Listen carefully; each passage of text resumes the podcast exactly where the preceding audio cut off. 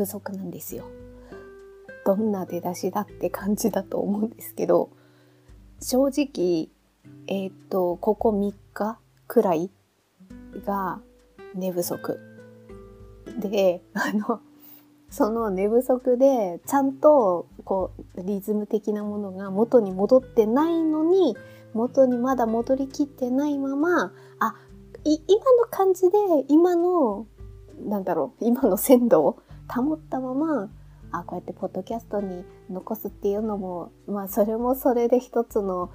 あの何ていうかポッドキャストというか音声配信ならではのもしかしていいところかもしれないなっていうふうに思ったのでちょっとあの今収録を撮っております。はい、えっ、ー、となんで寝不足かっていうのは愛の不時着を見て寝不足っていうことですね。端的に言いますと。もう、もう何週お前は遅れてるんだっていう、こう、ツッコミが入ってくるだろうなっていうふうに思いつつ、まあ、ちょっと愛の不時着をまあ見た今の、この見終わった今の気持ちを語りつつ、でも、そこまでもちろん一周、一周しかしてないので、そんな深くは、あの、ね、ちょっとこう愛の不時着感想みたいなことを検索すると、ポッドキャストでも、あとは YouTube でも、あ、もうそれこそ、まあ、なんて言うんですかね、インターネットの、あの、まあ、ブログなりとかも、ね、あの、含めれば相当みんなそれぞれ語ってるので、あの、今更なんかそれよりも深くは語れないし、全然浅いので、あの、なんていうか、愛の不時着はこんな感じでしたみたいな解説とか深い考察はできませんっていうのは最初に言っておきます。あのただただ見終わった今の鮮度の感想をプラスなんかこれを見てこの感覚ああ昔も味わったことあったなあのあの幸せはもうでもないなっていうのは分かりつつああでもあの幸せを感じられたことは幸せだったんだなっていうのを愛の不時着を見て再確認したっていう、まあ結論それです。っていう、まあそれは何なんだよってことをちょっとこれから話そうかなと思いますね。で、えっ、と、愛の不時着ネットフリックスですね。で、じゃあ、あの、愛の不時着をお前はどんな感じのイメージっていうかどこまでしてたんだよって話になるとまああの見たのはここ3日間で見たんですけど、まあ、それまではあのえっともうその愛の不時着がすごいこう人気の韓国のドラマだってことと、あと主演の二人が結婚されたっていう、ここは分かってました。で、内容は、その、ま、あの、な、何かの事故で、えっ、ー、と、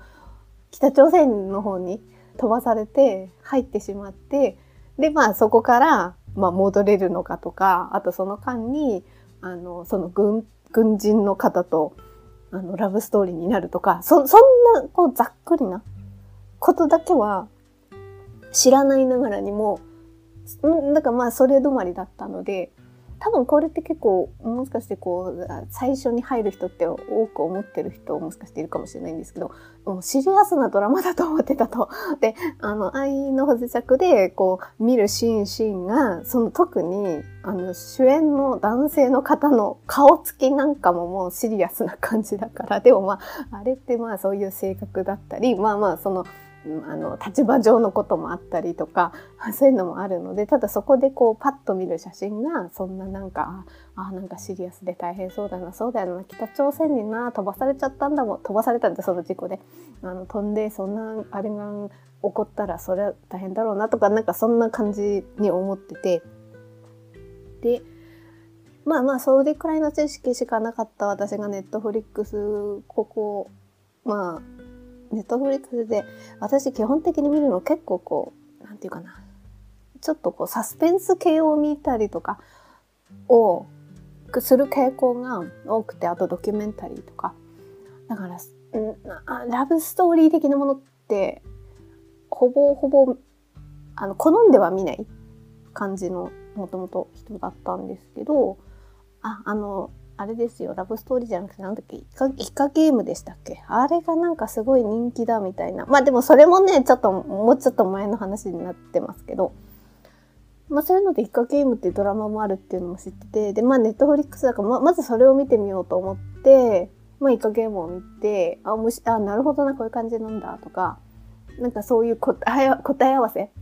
をしてたわけですよね。あの、人気のドラマだっていうことで。で、その答え合わせの一つも愛の不時着もあったわけですよ。あ、なんかすごい、そういえばあの時、だからもう、うん、2年くらい前の多分、2020年とかなんでしょうね。だから2020年とか2021年とかに、こう、すごいこう、熱く、あ、まあもちろん今だ、今だってね、韓国ドラマ別に愛の不時着だけではないから、いろいろ作られてるから、あのそういうので配信をされたりとか それ専用のチャンネル的なものでお話しされてる方もいらっしゃるのであのそれはそれでねこすごい好きの熱量が高い方いらっしゃるだろうなっていうのも分かりつつ私はそういう浅い人だったのでただこうちょっと耳にあの知ってたそのタイトルのあどれほどすごいんだろうっていうこう答え合わせをしようかなと思って見始めたっていうのがたまたまここ3日っていうところで、こんなに、あコメディ要素こんなにあるんだっていうのはちょっと知らなかったので、驚きと、でも、あ、だからこそこうやって見続けられるんだろうな、バランスがすごいいいんだろうなっていう、本当にいろいろこう考えさせられることとか、いや、だって多分このドラマで、あ、どうやったら統一できるんだろうみたいなことを結構真剣に考えるっていう視点をもらったかなっていうたとえあの今政治的なニュースが上がったところでその政治的なニュースを見ていやこれ統一できればみたいなところまで気持ちを寄せられるかなっていうふうに想像した時にわドラマの力ってすごいなっていうことは思った。あまあそれは全体的な感想ですけどでもまあ確かにこのバランスがすごい、まあ、てんこ盛り、でもてんこ盛りって言えばてんこ盛りですけど、でもそのバランスが良かったから見続けられたんだろうな。あのなんかシリアスなシーンだけでずっと、ずっといられたら、こんなに集中して次も見たい次も見たいって思えたかなって思った時にちょっとこうふとこっちからの抜けるようなシーンがこうコメディとして要素があるからこそ見れたんだろうなとそのバランスが良かったですね。それはまあもちろんね主役主演の2人のやり取りにちょっとこうちょっとツンとしたまあちょっとコメディ的なのもあればあのその部下の方たちの主に4人との絡みとかもそうですよねコメディだったりあとこう北朝鮮の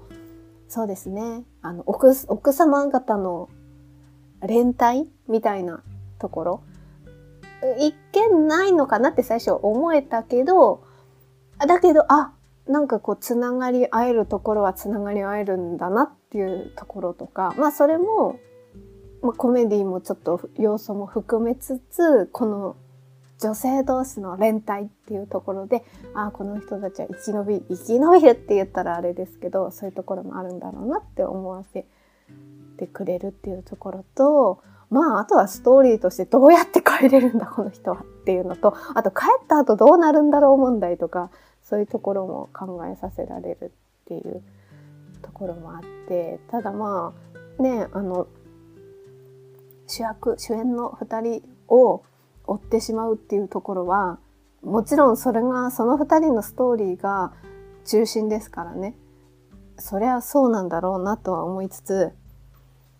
私はなんかこう見ちゃう時にあの脇役の光る人とか光るストーリーを ちょっと追ってしまったりとかあったりするとやっぱりこうあの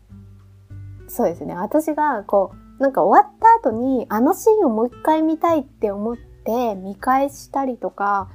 される、まあ、人もそれなりにいると思うんですよ。もうねあのストーリーがなんか進んでるけど、後から、あ、あのシーンの裏にはこういうやりとりもあったのかみたいなことがわかるから、なんかそこをまた戻るみたいなことをするんですよね。だから何周かするって方いるんだろうなっていうのも分かりつつ、私はこう見ちゃうのは、やっぱりあのソダンさんとク・スンジュンさんとの二人の、まあそこにやられちゃいますよね。やりとりになんかそ、そちらの二人の方にちょっと私はなんか気持ちが引き寄せられてしまったなっていうのはありましたね。でなんやかんや言ってこのソダンさんのお母さんとかものなんかこう凝り固まった感じはありつつもあ娘のことを思ってるんだなっていう感じも見えつつでもそれはまあユン・セリさんのお母さんとのシーンもそれはそうだったなっていうのは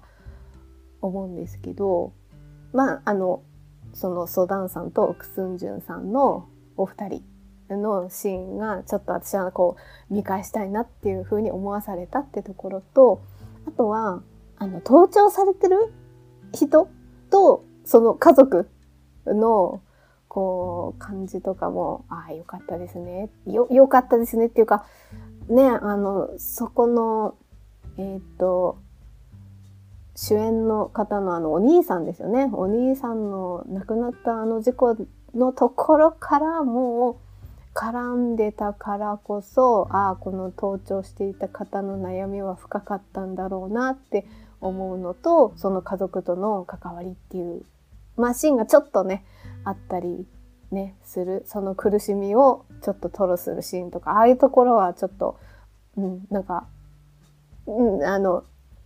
なんか後からああのシーン良かったなみたいなところで 思い起こすところはあったなっていうのはある。だから、あの、本当にここういう感じの、まだ、まあまだっていうか、一回見終わって、ちょっと寝不足状態で話してるので、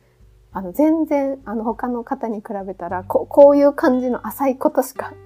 言えないんですけれども、まあ今の鮮度のままちょっとお話しさせていただくと、そういうところを思い起こすっていうのはあって、で、まあこっからは内容っていうよりも、この、なんで、このなんていうかなあの多分こうぐわーってこうこのストーリーとかあとそれぞれの俳優さんたちにこう引き寄せられてしまう、まあ、沼というかもう魂吸い取られてしまうみたいな感覚でこっからはちょっとこう愛の不時着からはそれた話にはなってしまうんですけど私のこう過去のこう沼っていく感じをああまたなんかこのドラマを見て思い出したなっていう感じの話をちょっとしたかったんですよね。で、それはもう私、ポッドキャストでもう去年とかに話してるんですよね。あの過去にあの韓国映画、あ、韓国映画じゃないですね。香港映画にハマってた時代があったと。それは20、25年前とか 何年前だっていう。20年前でもね、20年ちょっと前なんですよね。そう25年25年前ですかね。そうそう1990年代後半から2000年代前半ですね。あの時期だから。あそこがだからあのその過去のポッドキャストでも話してるんですけどもその時何話しちゃったかあんまり覚えてないのでちょっとかぶることも話しちゃうかぶっちゃう感じになるんですけど今韓国ドラマのまあ第何次ブームみたいなところがあったりするんだけれどもでもその多分韓国ドラマの私が一番最初に覚えてるのはやっぱり冬のソナタなんですよね。私見てないんだけれどもあれが2003年4年とかだったと思うんですが韓国映画だから私はそのちょっと前なんですよ。1990年代後半から2000年代前半のその時は香港映画ブームだったでも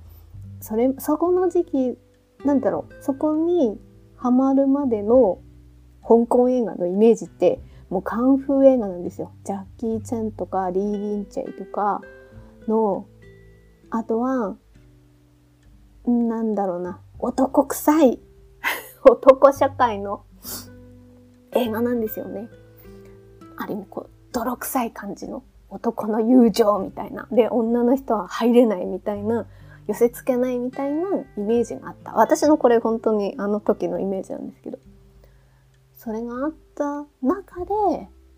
スタイリッシュに変わっていくんですよ。ラブコメブーム。ラブコメ？ラブコメ的な要素が入ってくるんですよね。でそこああとは、あと映像で見せるみたいな、それは恋する惑星とか、あと音楽、音楽とかねああいうところがあの時代にすごいおしゃれだったんですよね。でまあその前のポッドキャストでもそういう話もしたかとは思うんですけどあの 中で私は香港映画の俳優のレスリーにが好きになってたんですよね。だからやっぱりこの「愛の不時着」を見た時にまあそれがどこの視点にこう魂を吸い寄せられるかっていうのは人それぞれかとは思うんですよ。その俳優さんこの俳優さんがいいっていうふうに言ってその俳優さんまあそれかそもそもあの韓国のドラマ自体にっていう人もいらっしゃるかもしれないんですけれども、まあ、その俳優さんを見てその俳優さんが今までどんなあの出演作に出てきたんだろうみたいなところをね掘っていくっていう多分そういう風に愛の不時着を見られたまあ、あその違うもちろんその違うドラマもあるかもしれないんですけど、まあ、愛の不時着ってすごいこう幅広くまあ、2年前ですけれどもだいぶ私も知らないのに韓国ドラマそんな全然ハマってないのにそれがすごい人気なんだっていうタイトルを知るぐらいだからうん、多分そこが入り口の人ってそれなりにいらっしゃると思うんですよ。であの時期ってあの社会情勢とかもなかなかあの外に出づらくなっていく時期とかぶってるから余計に家の中で何をするかって考えた時にもうそういうふうに見る時間が社会背景的にこうかぶったような気はするんですよね。でそこの中で何かこの目に留まった俳優さんにものすごくこう吸い寄せられてその人が今までどんな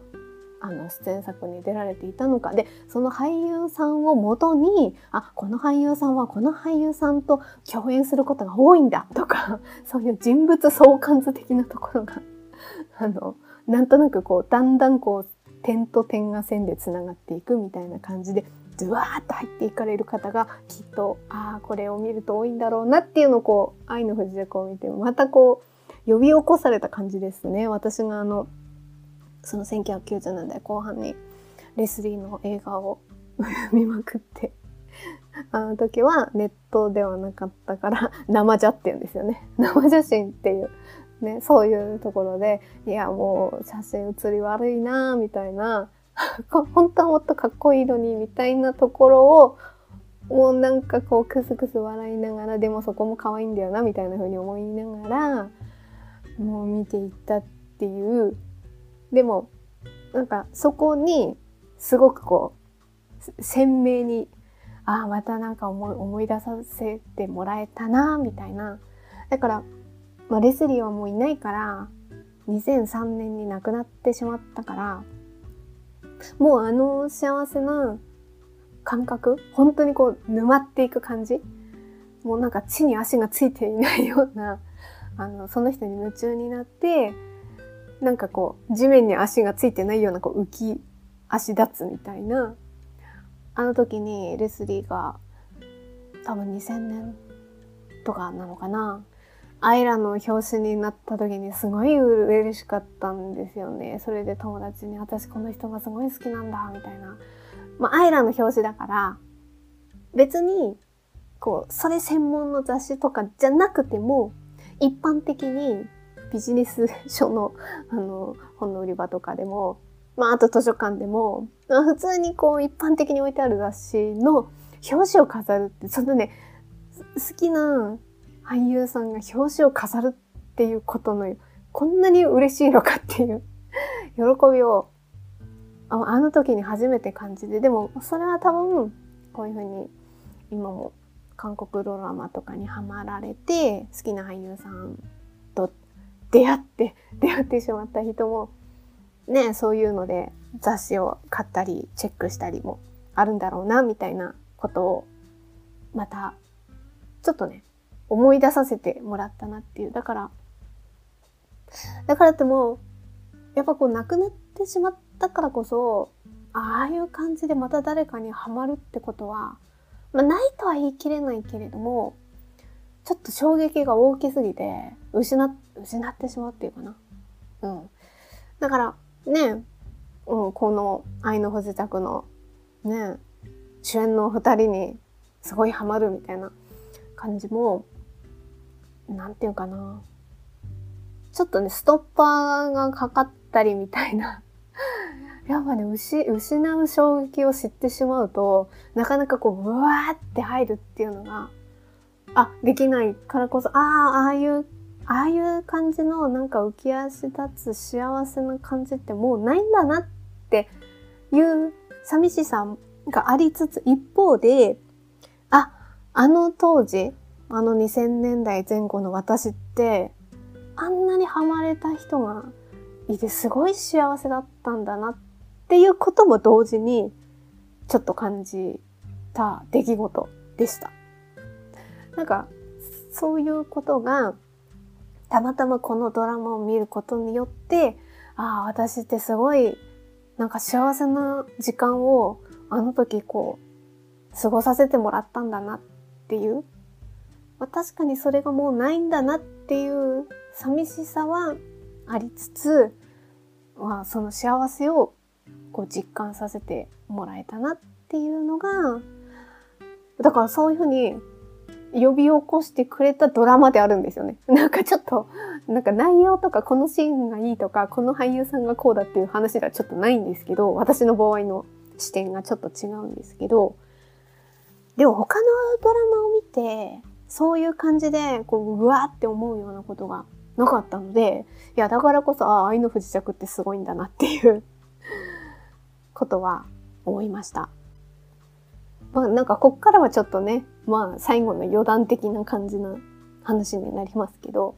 だからこう愛の不時着を見てた時って最初は、あの、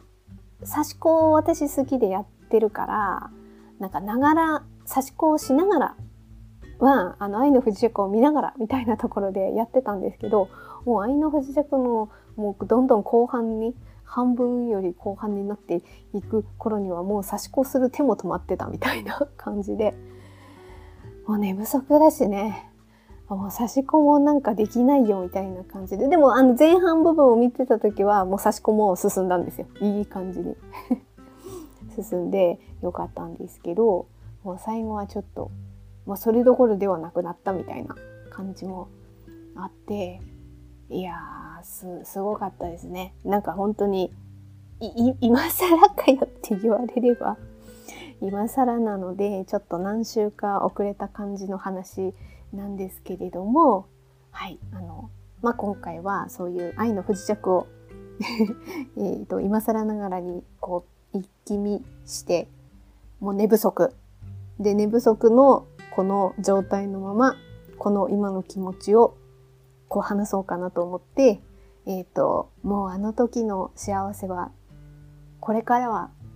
ないんだろうなっていうのを思いつつ、でも、ああ、あの時にあれだけ幸せな気持ちにさせてもらえたのは嬉しかったなっていう ことを改めて感じさせてもらえたので、まあこの気持ちをちょっと、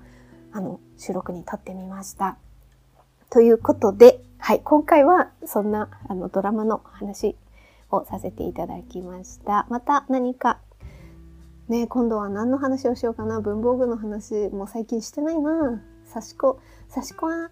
ね、ちょっと昨日、おととい、なんか YouTube に、あの、声の、あの、説明しながらの YouTube をちょっと配信、投稿かしてみたりして、あの、それまで今までもポッドキャストで刺し子の話してきましたけど、やっぱり刺し子ってこう刺してるその映像をだから指さしながら、ここの糸はこれ使ったんですとか、ここの模様はこういう感じを気にかけながら刺してるんですとか、なんか言いたくなっちゃうんですよね。あの、外す人いないんで。それで、なんか、私が、あの、動画編集してるアプリとかを見て、ちょっと声のトーンとか、まあ速度変えるとちょっとこうキュルキュル音になったりするんですけどその辺の声のトーンとかも編集で変えられる機能がちょっとアップされてるのを今更ながら気づいて多分前はなかったと思うんですけどなんか更新された中に入ってたのかなと思うんですけど、まあそれをちょっとね、知りまして、まあ前まではね、なんかポッドキャストだからこう自由に話せるから、YouTube でこういうありの動画はみたいなことも言ってた時あったんですけど、まあそう思ってたんですけど、なんかそういう機能もあったので、あ、ちょっとあの、声はトーンの編集をして、えっ、ー、と、差し子の方の、なんだろ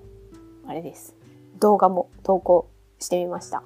あのインスタグラムの方からリンクもしてあるので、はい、あの気になる方はそっちから見ていただければと、あのインスタグラム経由で YouTube の方もリンクを貼っておきますので見ていただければと思います。はい、また気になることがありましたら、あのポッドキャストの方も収録を撮りたいと思います。えー、それでは皆さん程よい一日をお過ごしください。スノーでした。